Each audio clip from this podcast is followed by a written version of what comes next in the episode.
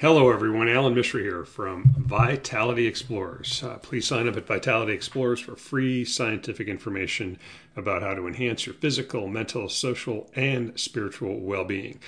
Uh, this is the 10th Vitality Explorer News podcast, and we're going to start it with a quick quote Be so good, they can't ignore you. That's from Steve Martin. So, be so good, they can't ignore you.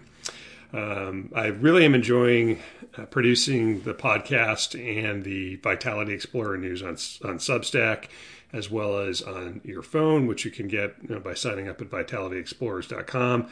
Uh, the audience is growing rapidly on all three fo- uh, formats.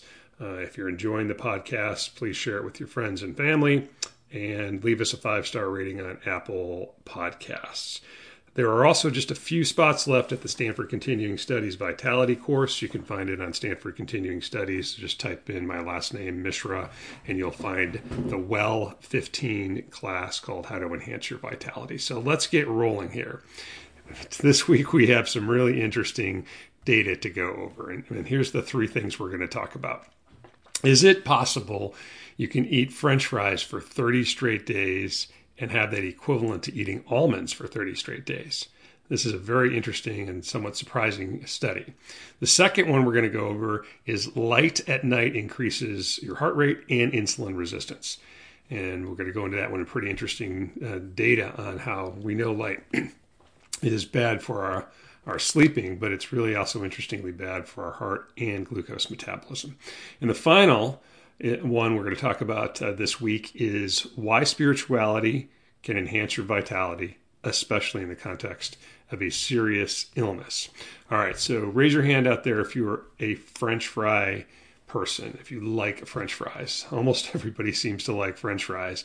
And what I found staggering is that there was a study out there that talks about French fries and almonds being equivalent. Wow, that sounds kind of crazy, doesn't it?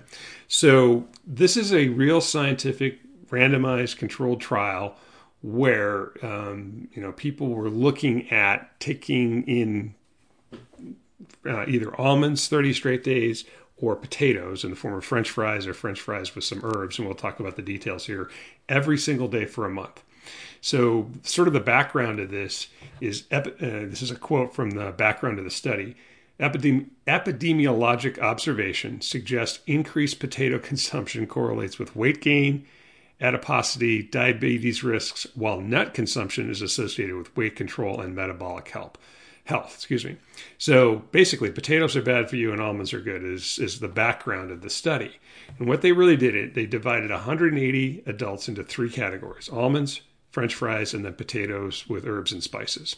And the key component of this study is that the total calorie count was the same for each of the groups, okay? And I think they had about 300 calories in each.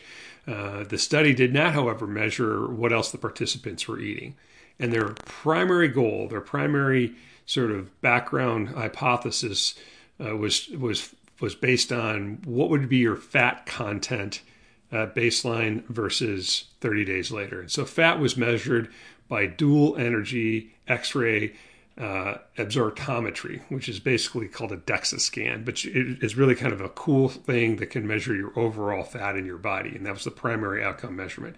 Your glucose and insulin measurements were secondary outcome measures. And here's kind of the interesting, maybe even staggering finding is that total fat mass change, in fact, how much fat you had in your body from baseline to 30 days was not significantly different between the almond and potato groups.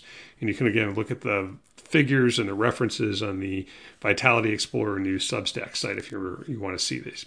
So the study uh, found, quote, no evidence that increased daily consumption of potatoes resulted in significantly greater fat mass or body weight gain or changes in fasting bio uh, blood markers related to glucose metabolism in, in an energy matched consumption of almonds. That's, that's, that's amazing, isn't it? Right. So you can eat french fries every single day for 30 days, and it's no different than eating almonds. So I was a little skeptical as I read through this study two or three times, but the data does suggest that your overall fat doesn't change. There's also no change in your fasting glucose or insulin. But the deeper dive into the study reveals some important findings. In a subset of each group, they measured the glucose and insulin right after consuming almonds or french fries. So then they found some important differences. They found that when you consumed almonds, um, you had almost no spike in either your glucose or insulin. So the graphs again are on the Substack site on uh, under Vitality Explorer News. Whereas um, you know French fries or or or basically tater tots with herbs and spices both did increase your glucose and your insulin.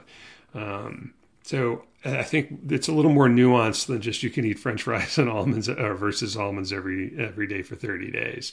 The the study was performed at the Indiana University, or the lead author was Indiana University School of Public Health in Bloomington.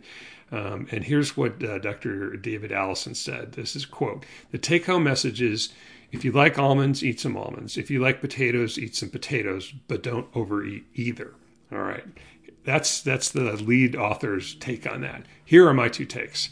Um, almonds are better for you than French fries. Almonds, because almonds don't spike your glucose and they have a significant amount of fiber and other variety of other nutrients. And it's also okay to eat French fries, but don't be a pig. Consume them uh, once in a while, but you know never go to McDonald's and get the extra large serving. So this is a very interesting study. I think it shows that the calorie count is important. Uh, so if you're eating 300 um, calories of almonds or 300 calories of french fries, it doesn't seem to change your overall fat content or your overall weight significantly in a, in a month. Um, check out the, the, the, full reference on the Substack site. Uh, and, you know, I, I, guess it's still a little unclear in my mind, but I'm not going to jump out and, and, and, do the McDonald's challenge of french fries every day. Uh, I'm going to stick with my almonds. All right. Second one we're going to talk about is light exposure during sleep impairs your cardiometabolic function. Okay, so light at night is bad for you. And it's been found in this study that we're going to talk about to increase your heart rate and insulin resistance. So we know that light is not good for you, your sleep. Uh, but we now understand it might also it does also affect your heart function and, and glucose metabolism. And as always, let's dive into the data. So the study methods were adults slept in a dim light condition for the first night. Um, you know, again, this is a randomized trial here. Uh, and then the, the, sec, the second night, half of them slept again in dim light, and the other half slept in um, high light conditions, so more light. The significant differences were then found in terms of insulin and resistance and heart rate. So I'm going to read this, the, the uh, quote from the overall significance of the study, and then we'll talk about it. So, quote, ambient nightlight exposure is implicated as a risk factor for adverse health outcomes, including cardiometabolic disease. However, the effects of nighttime light exposure during sleep on cardiometabolic outcomes are unclear. Uh, the, the, study that this study showed that in healthy adults, one night of moderate light exposure during sleep increases nighttime heart rate, decreases heart rate variability, and increases the next morning insulin resistance when compared to sleeping in dim light. There also seems to be a positive relationship between something called your sympatho, sympathovagal balance and insulin levels, suggesting a sympathetic activation plays a role in light induced changes.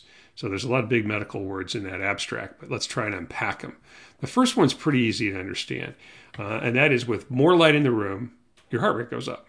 But I mean, that's an interesting finding, right? I mean, I sort of intuitively that makes sense, but they showed that empirically in the study. The second point is complex and related to something called your heart rate variability or HRV.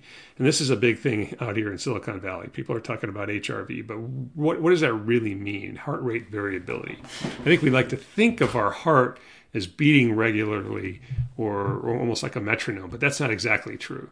Uh, we have to understand a little physiology to understand why heart rate variability is really important to your vitality.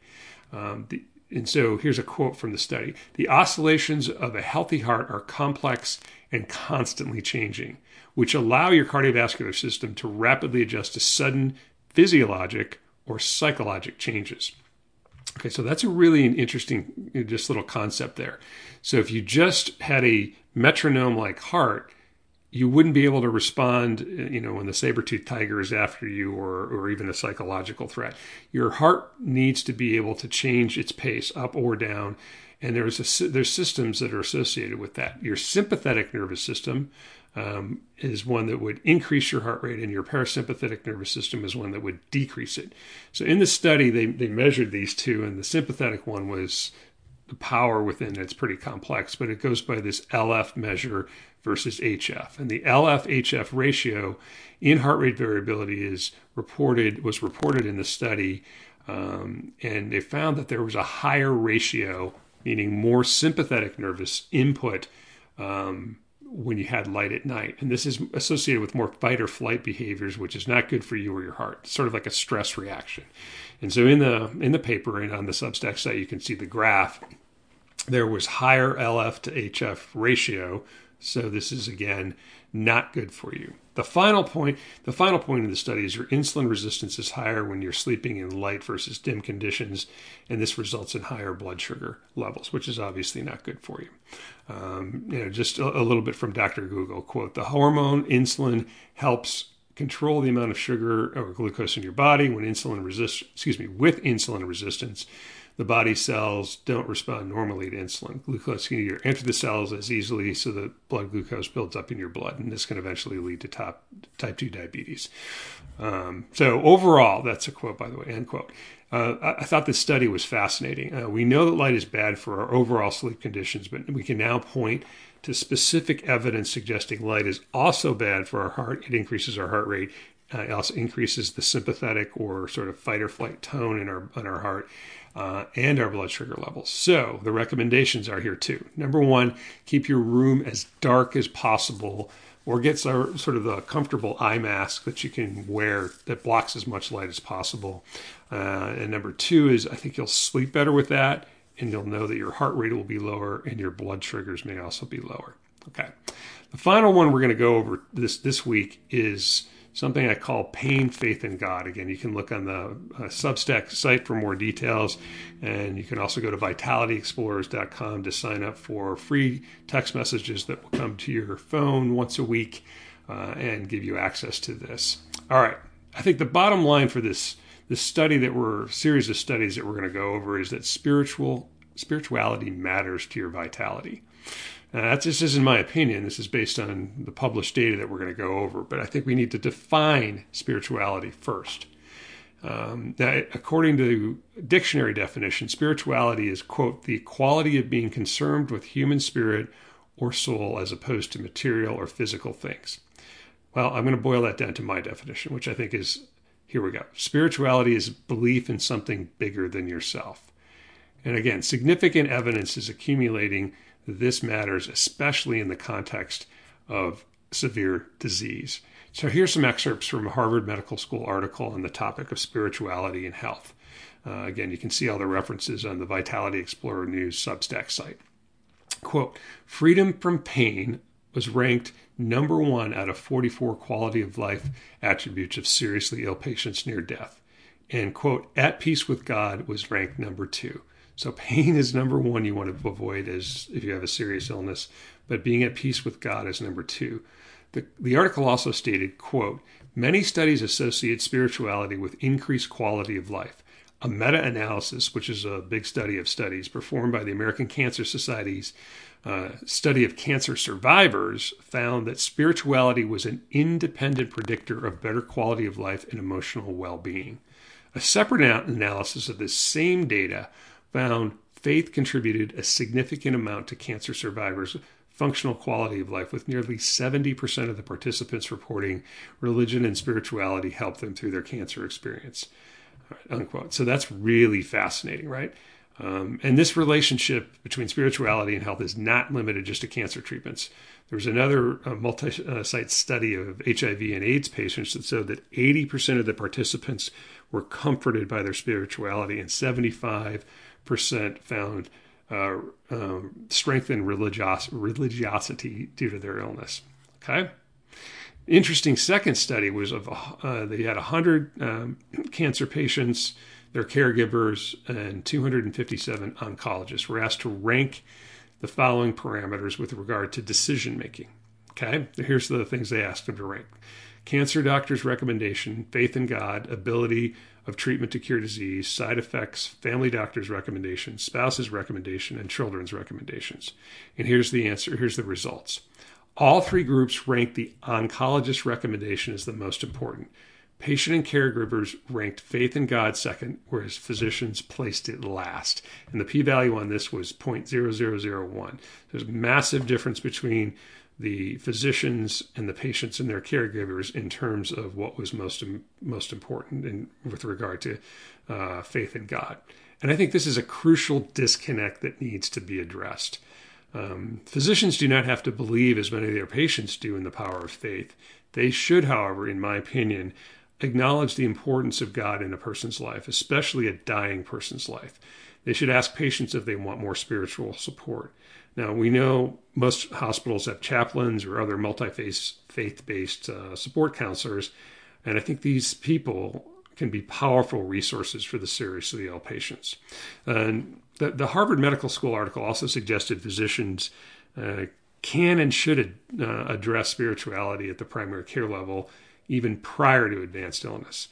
I think it's important to note that it, we can still be vital as we die. And just on a personal note, I watched a close friend of mine die of ALS in 2020. He was vibrant until the very end. He was a West Point graduate, Army tank commander, Silicon Valley, elite Silicon Valley executive, and most importantly, he was just an amazing father, husband, and friend. Um, he drew his community really close with his efforts to raise awareness for ALS as he was dying over about a year and a half. He and his family raised hundreds of thousands of dollars and um, in search of trying to find a cure or find better support for families that uh, are, are suffering with ALS. But his faith never wavered. I think he knew he'd be in a better place after his death. And even after he has passed on, he continues to inspire people to be better versions of themselves. And to have spirituality in their lives, which again, in my definition, is uh, to believe in something bigger than yourself. Um, I really thought his faith um, did not take away his pain. He, he, suffered greatly, but his faith in God helped him to endure it. And I've seen a lot of pain and serious injuries in my career as an orthopedic surgeon, and I've also experienced death early in my life. I lost my mother when I was nine to a brain tumor. Um, but without my faith, I would not have survived many challenges. Um, and I hope that when my day comes to face de- death directly, um, treat, my treating physicians will consider my faith in their end of life treatment recommendations. So a little heavy there, but um, I think it's still important to realize spirituality is part of your vitality. Um, I really enjoy um, making these Vitality Explorer News podcasts. Uh, I hope you will consider signing up at vitalityexplorers.com uh, for free scientific information about how to enhance your physical, mental, social, and spiritual well being. And we're going to end with that quick quote from Steve Martin quote, Be so good they can't ignore you, and dare to be vital.